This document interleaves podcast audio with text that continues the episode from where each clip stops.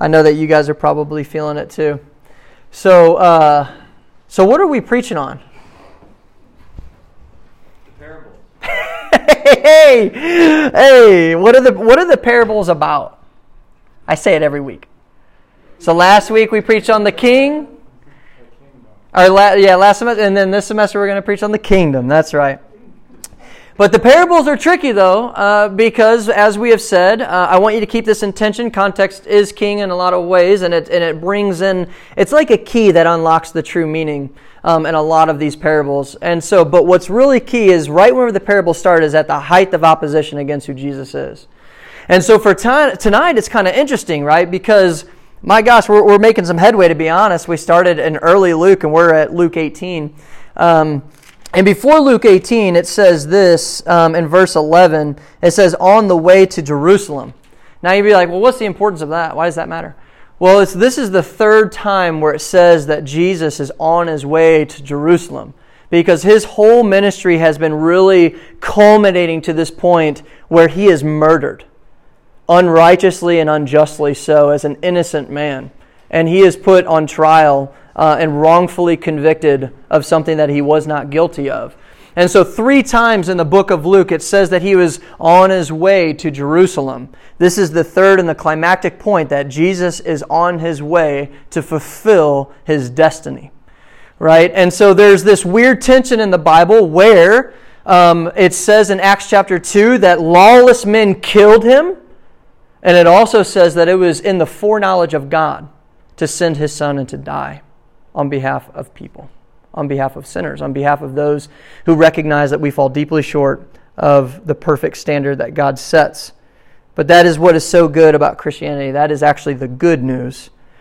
And so, uh, and so these parables, they are revealing this kingdom that he brings as he pierces into this world as the one who is other, the one who is above the line of creation, who is wholly other entered into this horizon and this plane to reveal both God and His plan and the deep parts of our hearts that cannot fully envelop and understand this world and our own failure and our own sin.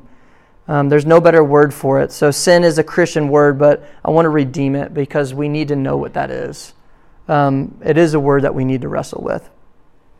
And then we get um, this parable, but before we do, it is quite literally the coming of the kingdom. And it says, Being asked by the Pharisees when the kingdom of God would come, he answered to them, The kingdom of God is not coming in ways that can be observed. Nor will they say, Look, here it is, there.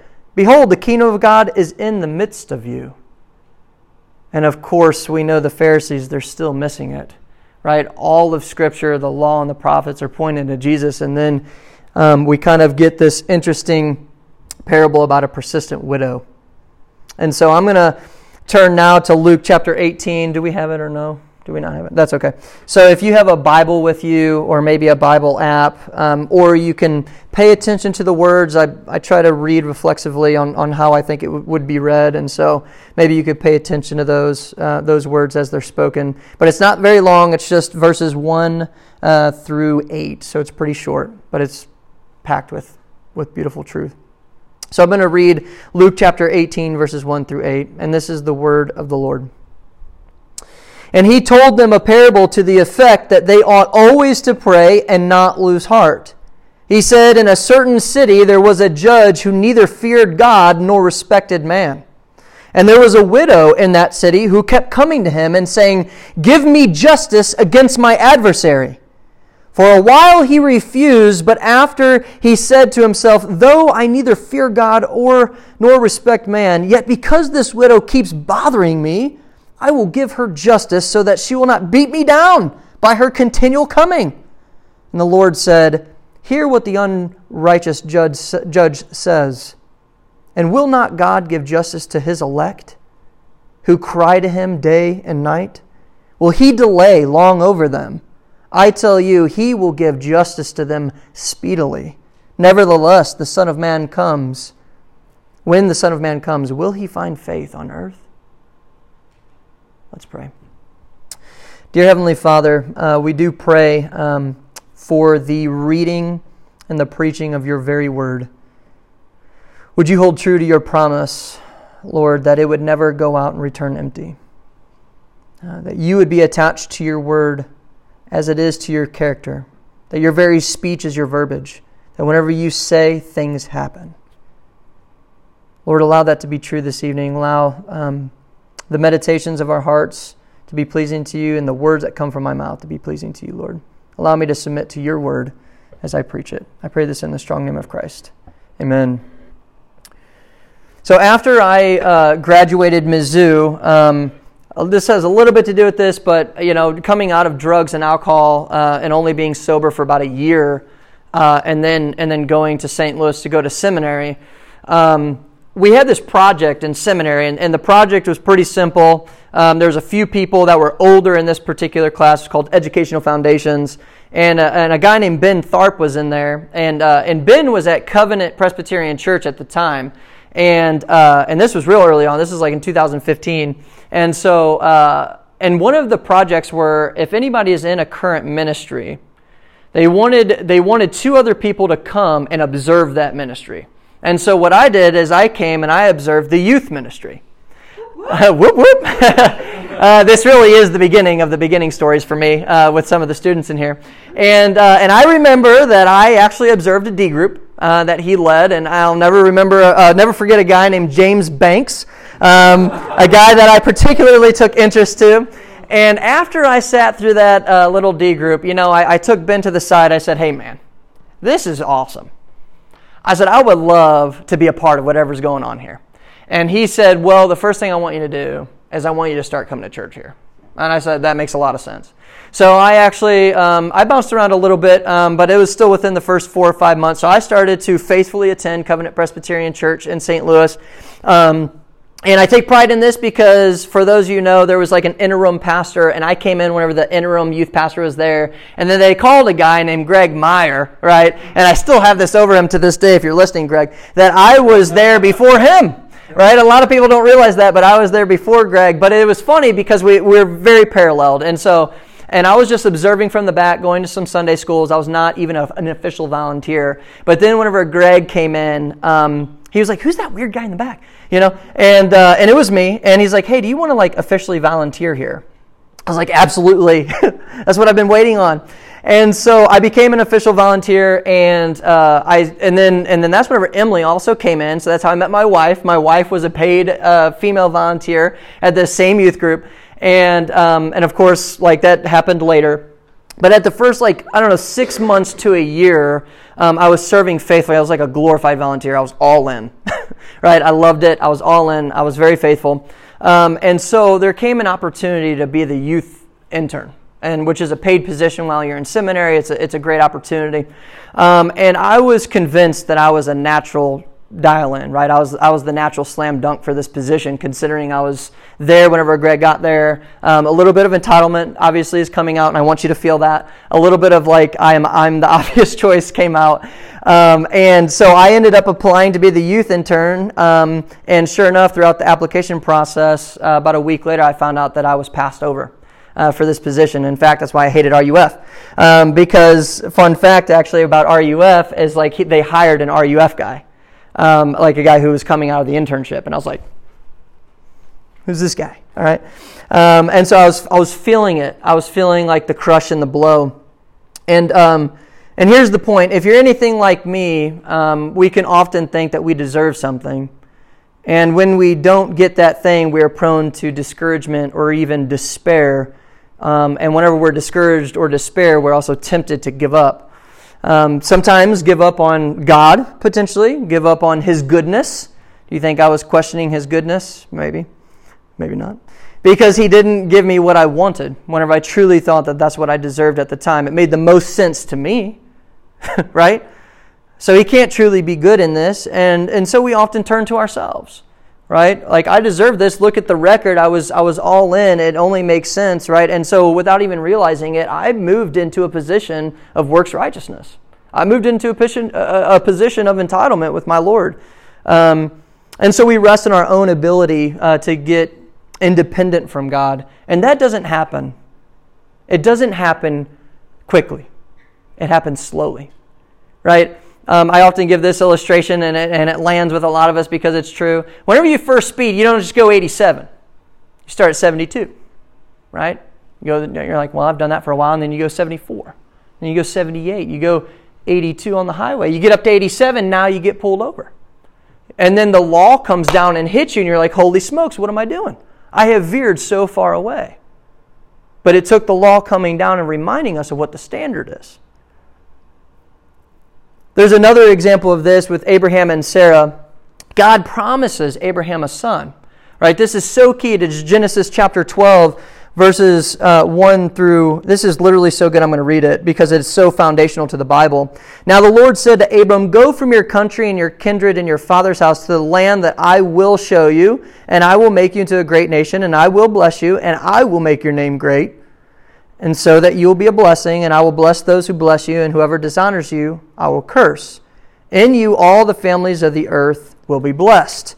And then in verse 15, he enters into a covenant with Abraham right? And he tells him that you will have a son. He says, he says, Behold, you have given me no offspring, and a member of my household will be my heir. And behold, the word of the Lord came to him, This man shall not be your heir, your very own son shall be your heir. And what do we get a couple chapters later in verse or in uh, in chapter 15, literally the next chapter?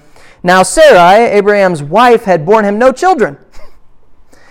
She had a female Egyptian servant whose name was Hagar. And Sarah said to Abram, Now behold, the Lord has prevented me from bearing children. Go, uh, go into my servant, that it may be that we shall obtain children by her. And Abraham listened to the voice of Sarai.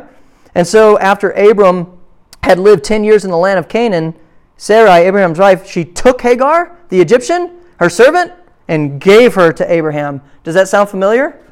Adam took the fruit and gave it or, or Eve took the fruit and gave it to Adam. So whenever we have human beings taking and defining good and evil for themselves, it always reaps havoc. Always. Always. You don't use that language a lot in the Bible. It always does. Because instead of remaining true and believing in God to define good and evil and us be good co heirs of reigning in that righteousness, we said, no thanks, pluck. I will define good and evil. This is good to the eye. So he takes and he gives. And so, in a similar way, they also distrusted God's promises, didn't they?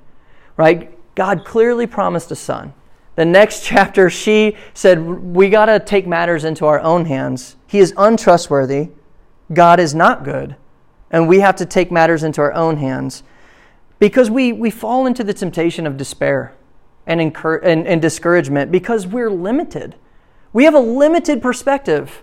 And so we think that God doesn't have this, this good plan for my life. And if and, and I've prayed to him and I've asked, and these things aren't happening in my time, so that must mean that it can't be good and he's not waiting to give me something better. So we take things into our own hands. And so I wonder again if this is similar for us today, and I think I think for a lot of us it is. I know it is for me at times in my sanctification.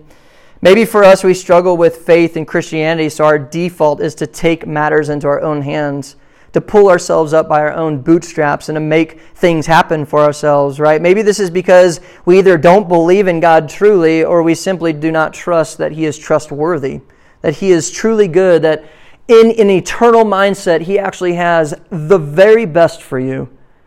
We are more comfortable with taking control of our own lives because it is this attempt to orchestrate these desired outcomes by any means necessary. Maybe for others of us, we're similar to Abraham in that we profess that we believe and we trust God, but when God is not on our, our timetable, we begin to give up our faith and we begin to move away from God, kind of like the speeding analogy. We don't really pray anymore. We, we may go to Christian things, but we're not doing things that actually develop a relationship with a living and true God. Right? Maybe we think we deserve something, kind of like me. Maybe we think we deserve a romantic relationship or a particular job or a promotion or a scholarship or a bigger scholarship or a better grade in a certain class uh, with teachers that are frustrating. Maybe more results in something that you've been working really hard on and you've sacrificed a lot on. Maybe God's favor through how we want to be blessed. And when God doesn't answer our prayers in a timely manner or the way that we ask, we begin to stop praying altogether. What's the use, right? He didn't give me what I wanted. He's obviously a father who doesn't care. And so we just stop praying. Whatever it may be for you, and wherever you find your heart in reference to God, um, and wherever you find yourself this evening, we've all struggled to believe in God. We've all struggled to trust that He is good. This is at the heart of the fall. It's a reality. We need to name that out loud to each other. Um, so we've all struggled with these things, and we've all struggled not to give up in the discouragement and the despair that often arises in a fallen world. I think if I had you raise your hand, if you've ever, uh, you know, and, um, if you've ever experienced discouragement or despair, every hand would go up. Because that's what you experience in a world that's been wrought with sin. That's what you experience in a world that is in rebellion against the Creator. That doesn't mean it's all bad. It doesn't mean it's as bad as it could be. It just means that there is something wrong and God has to do something to make it right. And so the big question is, is why is it so hard to trust God?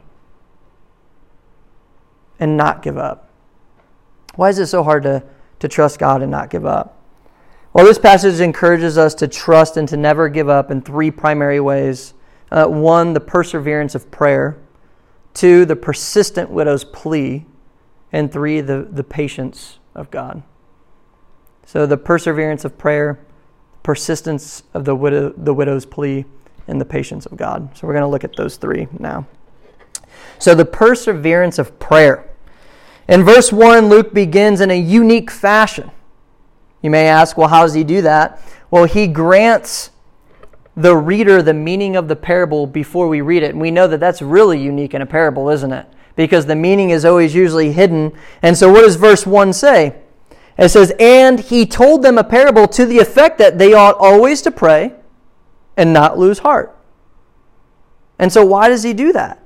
Well, we talked about it briefly, but in the passage before ours, Jesus taught that he is going to come again. That this is what's called the parousia. It's the Greek word that Jesus not only came, right, to live and to die uh, of the death that we deserve and to be raised from the dead, but he promises that he will return to make all things right. So in the meantime, we ought to long for that day. As Christians, in the meantime, we ought to long for that day and to expect it, to be ready but how? What does this look like? Well, Luke tells us right off the bat, and he told them a parable to the effect that they ought to always pray and not lose heart. What does it mean to always pray? Does that mean that we pray every second of every day? We don't do anything else? Of course not. That's unrealistic. The Bible's not unrealistic. The Bible's talking about real realities on the ground. But Luke is calling those who believe and trust in Christ to make prayer a consistent, regular part of their daily lives. Luke 21, just a couple of chapters after this, 36, captures what Luke has in mind here. He says this But stay awake at all times, praying that you may have strength to escape all these things that are going to take place and stand before the Son of Man. Luke is capturing the reality that prayer is not simply a duty, but a confession. What do I mean by that? One author put it this way prayer is fundamentally not a duty, but a confession that strength comes from the Lord. That disciples cannot make it on their own, that they need grace every second of every day. It's the moment by moment grace that Francis Schaeffer talks about. It is not just a duty, it's a confession about a Lord, a Lord that is in control of your life, a Lord that enables us by His grace and mercy to be able to deal with the brokenness that we encounter in this world, which we know is really, really difficult and spread very wide. And so, if this is true, why is it so hard for us to come to God in prayer? Right? If this is true, why is it so hard for us to come? Now, there's a billion reasons, but I focus on three distractions, right? Number one, distractions. I think even um, our brother from Cru talked about this a little bit, but in our fast paced, productive, focused culture, it's really hard to slow down and pray. It is really hard to find the space to slow down and pray. In fact, it's, in, it's uncomfortable, right? Because there's so many other things that we could be doing to be productive, right? Because culture tells us that this is the way we ought to function, and we submit to that cultural authority. And so it's really hard, it's uncomfortable to slow down. Uh, uh, kind of with the same vein of distractions is entertainment. We are constantly being entertained. So whenever we're not working, we are so used to somehow keeping our brain busy, whether it be Netflix or the internet or video games or our cell phones um, or working out, right? We turn our free time into busy free time. Because we are exhausted at the fast paced movement of life and these high expectations that are placed upon us by our American culture, we veg out. We numb. We escape. And we survive. And so slowing down and praying is uncomfortable. Two, secondly, is cynicism, right? We value accomplishment, we value intellect, we value um, competency and we value money and wealth. And since we can do life, for the most part, without God, as, as, as we've seen over and over, at least from our perspective, right? Just because you don't think God is working in your life doesn't mean He's not. That's called common grace. um, and he, there's a lot of that in my life too. And since we can do life without God, praying often seems unnecessary, right? Why would I just say something that an all sovereign, knowing God knows anyway? Right? It seems like a waste of time. But think about who you are culturally. You're somebody who's in an individualistic culture who, who values certain things, like what we just talked about. And guess what? Money or trust in ourselves oftentimes does what prayer does much more efficiently. It's quicker, it's less time consuming, it's efficient. Thirdly, it's odd. It's weird. Only crazy people talk to themselves, especially out loud. How can we talk to someone who doesn't respond? Right? It's one thing to talk to somebody and we get a response back. And if God does respond, how do we know it's Him? And not our own rambling thoughts. It's confusing. It's weird. It's odd. It's uncomfortable. But it's for the weak and it's for the powerless. That's what we think is for the weak and for the powerless. And so it's like, I don't need that. Prayer is hard because we often don't believe God is truly there and truly inviting you into a relationship with Him. And if He is real, He probably doesn't care enough, right, to make any difference. Or we pray all the time and still feel distant from Him because it's more results oriented instead of relationship oriented. We want to know what God can do for us, and it becomes about our perspective and our limited view. And so we come to God with specific requests, and then whenever He doesn't answer them, we don't pray anymore. Right? Let me give you an image of this. I got a couple images about my son tonight, but so my son David, right? Um, as a, as a father, he comes to me, um, and he's messy. You know, like he's two, but this this makes it even more vibrant. He says, "Dada, door, play ball." You know, I'm like, I know what he's saying. Dada, door, play ball. You want to go outside and play baseball, right? So there's not some formula that you have to meet in order to be in relationship with your father. You don't have to be perfect. In fact, how you get better at something is you do it, and, you, and you're messy. That's what David's doing. He's being messy. But you know what? I don't care. Do you think I think about the way that he's communicating to me? No. You know what I love? That my image bearer is coming to me and he wants to be in relationship. He literally just wants to spend time with me. It doesn't matter what he says. It does not matter. It doesn't matter if we have ourselves put together. God wants us to come to Him just the way that we are. Becoming a father made me realize this. I don't care how my son comes to me. He doesn't need to have himself put together. He can be unorganized. He can be messy. He can be childlike because he is a child, and so are you. You're a child of God. Just like David comes to me as my child, not afraid of being messy or getting it right, he simply comes to me in relationship and he talks. Dad, dad, door play ball? Yes. Yes. I would love to play ball with you. So Paul tells us the meaning of the parable before the parable, and it says we ought to always pray and not lose heart. And then he gives us the short parable, and this gets me to my second point the persistent widow's plea. So we're going to reread it so that we have it fresh in our mind. So I'm going to read verses 2 through 5. It's short. He said, In a certain city there was a judge who neither feared God nor respected man. And there was a widow in this city who kept coming to him, saying, Give me justice against my adversary. For a while he refused, but after he said to himself, Though I neither fear God nor respect man, yet because this widow keeps bothering me, I will give her justice, so that she will not beat me down with her continual coming. First, it's noteworthy that something's repeated. Okay, I want you to notice this about being a good reader of the text. Whenever something's repeated, it's, it's an emphasis. So, what's repeated? He neither feared God nor respected man. So, why might that be important? Well, first and foremost, first and foremost, from the law's perspective, the Torah, the first five books of the Bible, God calls upon judges to rule justly with their authority and their power that's given to them by God. In Leviticus 19, 15, it says, You shall do no injustice in court. You shall not be partial to the poor or defer to the great. God values integrity. But since the judge does not fear God, right, it clearly says that that means he will not respect people. Those things go hand in hand, especially the poor, right? A judge like this will do things for a bribery because his authority is something else other than God. So he'll do it for money. But he won't care for the poor, the outcast, the disadvantaged. And guess who's the prime example of the poor, outcast, disadvantaged?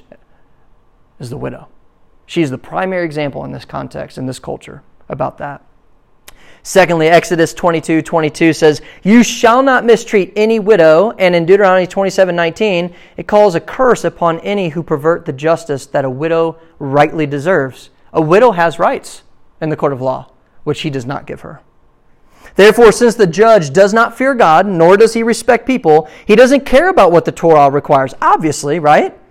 In fact, the word for respect here can actually be translated, he is not ashamed before people.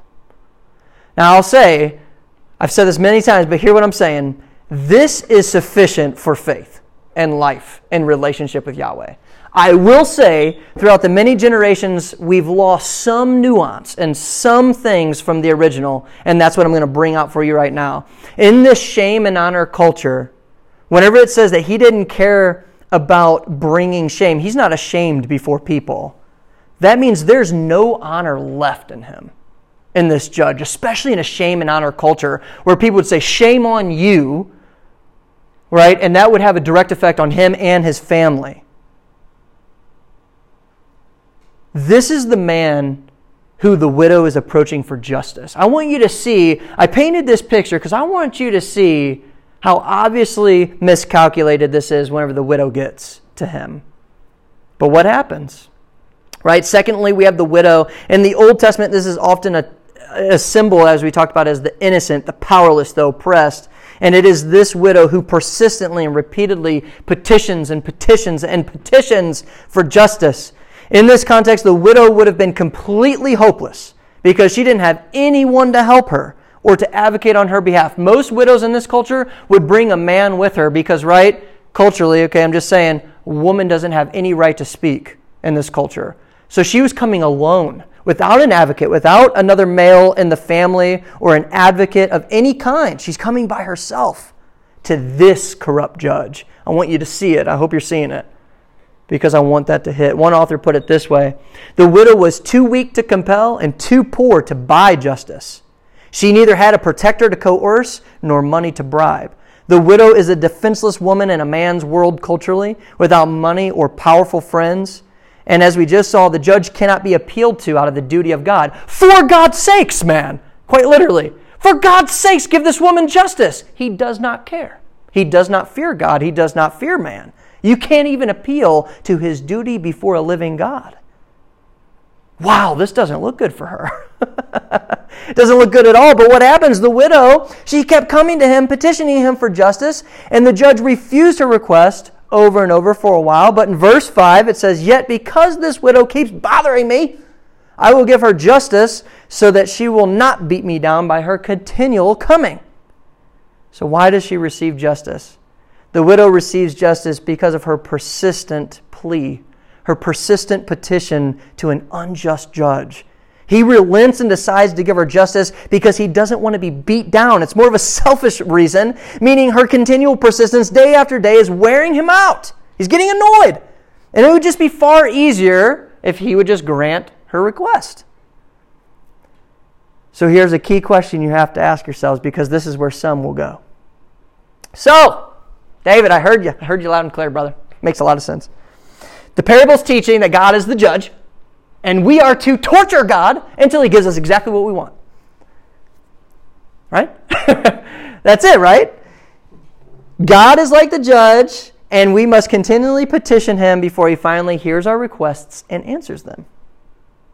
No, most certainly not.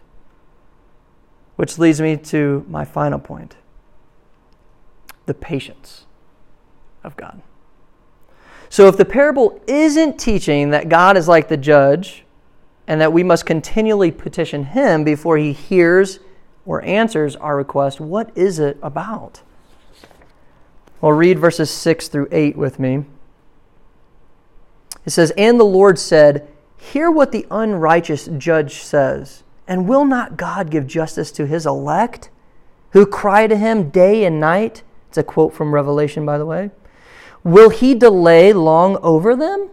I tell you, he will give justice to them speedily. Nevertheless, the Son of Man comes. When the Son of Man comes, will he find faith on earth?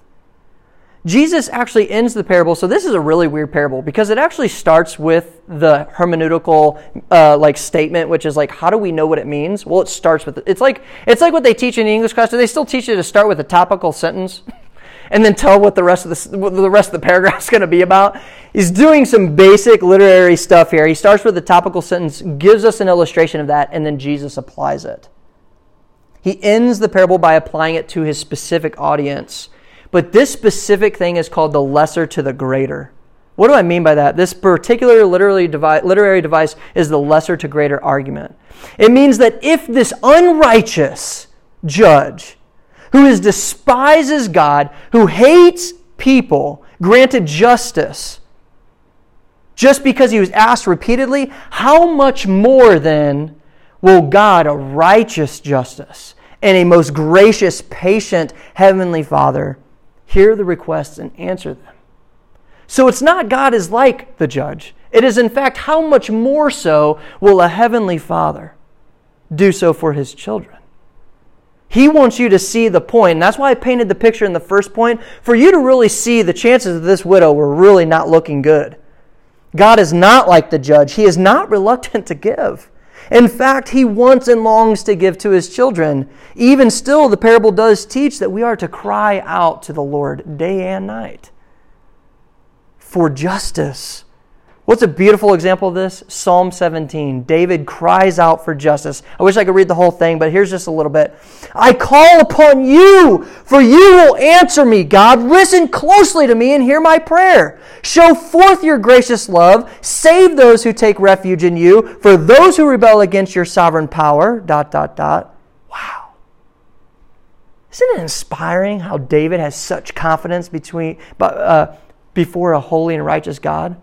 It's because he's in relationship. He comes to God and he says things, listen closely to me and hear my prayer. Do we cry out for justice like David does in the Psalms? Are we as bold as David whenever we talk to God? Not disrespectfully. We don't come to a holy God disrespectfully, but we come bold in a relationship, not for a result. We are called to cry out to God and to continue to voice our desire for justice and righteousness to reign and for the coming of his kingdom, hence the Lord's Prayer, right? Your kingdom come, your will be done. That's why we start there. We do this because God is not like the unjust judge. We do it specifically because it is the lesser to greater argument. We do it because he is the righteous, gracious, compassionate, slow to anger, abounding in steadfast love, patient Heavenly Father, pouring out his love in eternity to a Son through the Spirit to share it with us. That is the God that we worship. He is not an unjust judge. Earlier, I told you about me not getting that youth internship and feeling the entitlement and being put in my place by God because of my limited perspective. What I didn't mention is what happened next. So after after I actually ended up not getting the job, I actually met with uh, with Greg or with the youth pastor, um, and he was extremely gracious uh, to me, and he explained exactly why I didn't get it. Um, And that was very kind of him to do. Um, in fact, he loved me really well in that moment. Um, and then about a month, month and a half later, there's something that uh, came out, and I had I've heard of it before, forgot about it uh, because there's only been one before. Um, but then there was an opportunity called the Harris Pastoral Internship at Covenant. Harris was named after uh, Deanne Harris, who gave f- like $50,000 um, in order to pay pastoral people going into the pastorate um, to train them in the whole entirety of the church. And so, guess what I did? I applied for the Harris Pastoral Internship um, and I got it. Um, and the reason why they said that I got it was because they felt like the internship would help me the most out of everybody else because of my background not being in the church. And so I got it. Um, and then guess what happened?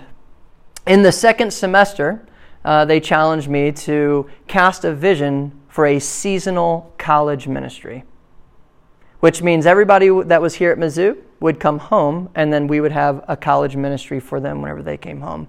And I cast a vision for that, and that is where my heart began for college students. And then what happened, right? I did. I got called to go to youth ministry in Alabama but God always knew that I would come here and that He was preparing me for something so much more and so much bigger than I could have ever imagined because I was limited, right? My perspective was limited. God calls us to always pray. That story is not about my glory. That story is about God's being patient with me in the midst of my entitlement. That is a story about God's grace in the midst of me feeling like I was more than I actually am and him saying, Dear, dear son, I actually have something else for you that's better. Um, and my plan, not yours. Don't give up. Don't lose heart. God's timing is different than ours. And the way that He answers our prayers may not necessarily look like what we thought it would whenever we do pray. Let me give you an example of this. Think about if my David, if, if my son David um, asked me, um, to get married right now, right? That would be kind of a weird prayer request for a two year old, right? Right? But what if he asked me, he goes, Dada, wife, Dada, wife, right? Dada, wife? And not talking about my wife being his mother, but if he said dad, that wife, it's not that I'm, I'm saying you can't have it, period, and I'm evil. And, and I'm, I want to take any chance of love from you in this world. It just means where he's at currently, he's not ready for that. But from his perspective, daddy, wife, daddy, cookie. Think about it. Think about it, though. Think about it. That's our perspective compared to God's. And so, and, and even so much more, right? Because every every illustration breaks down. But it's like it's like or or David coming to me and asking for wisdom. It's not that I'm not going to answer that, but there's certain things that has to happen as he grows for him to be instilled in wisdom. I have to put him in certain situations and I have to trust that he will obey me from the way that he was taught. And then whenever he gets placed in that position, will he go into what he was taught and will he grow in wisdom? Well, that's up to him. Just like the Heavenly Father, where we come to him and we pray He's going to give us situations, He's going to give us things and say, Well, here's the situation you asked for. How are you going to respond? But I think that illustration really does hit home whenever David will ask for a wife or for wisdom. It's not that I'm not answering his question or his, or his request, I hold it in tension. We need to move away from God saying yes and no all the time, and we need to hold it in tension because the Bible does. In one sense, David's request will be answered soon from my perspective as a father, that boy's going to grow up quick. Think about God's perspective. Holy smokes. You know, it's like, you know, like it will be answered soon. From his perspective, it will not be answered soon. Will he trust? Will he trust me in the process? Live in the tension. The Bible brings out tensions with God and being in relationship with an eternal Father that our limited creatureliness, we get really fidgety. We get really impatient. But God's speed is different than ours. You notice that it was a walk in the garden? Was a three mile per hour walk. We're running. Slow down, child. I'm working. I have always been working for you. He loves you.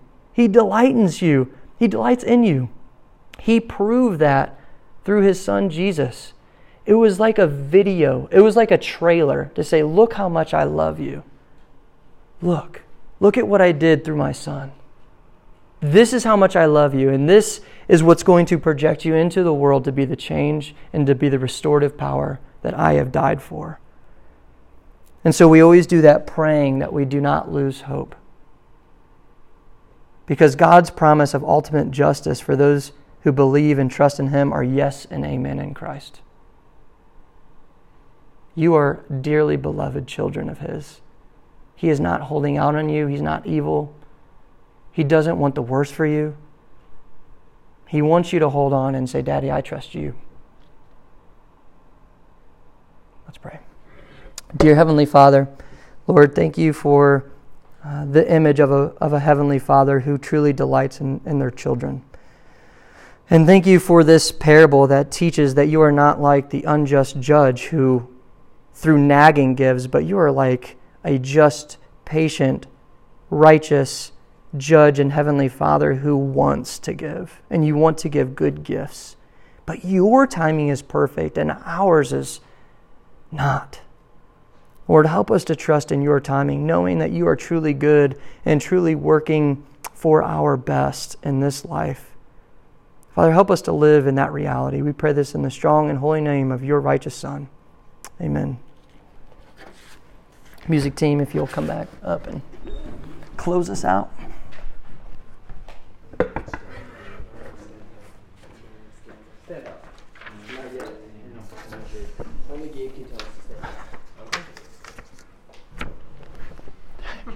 I think the mic is down there.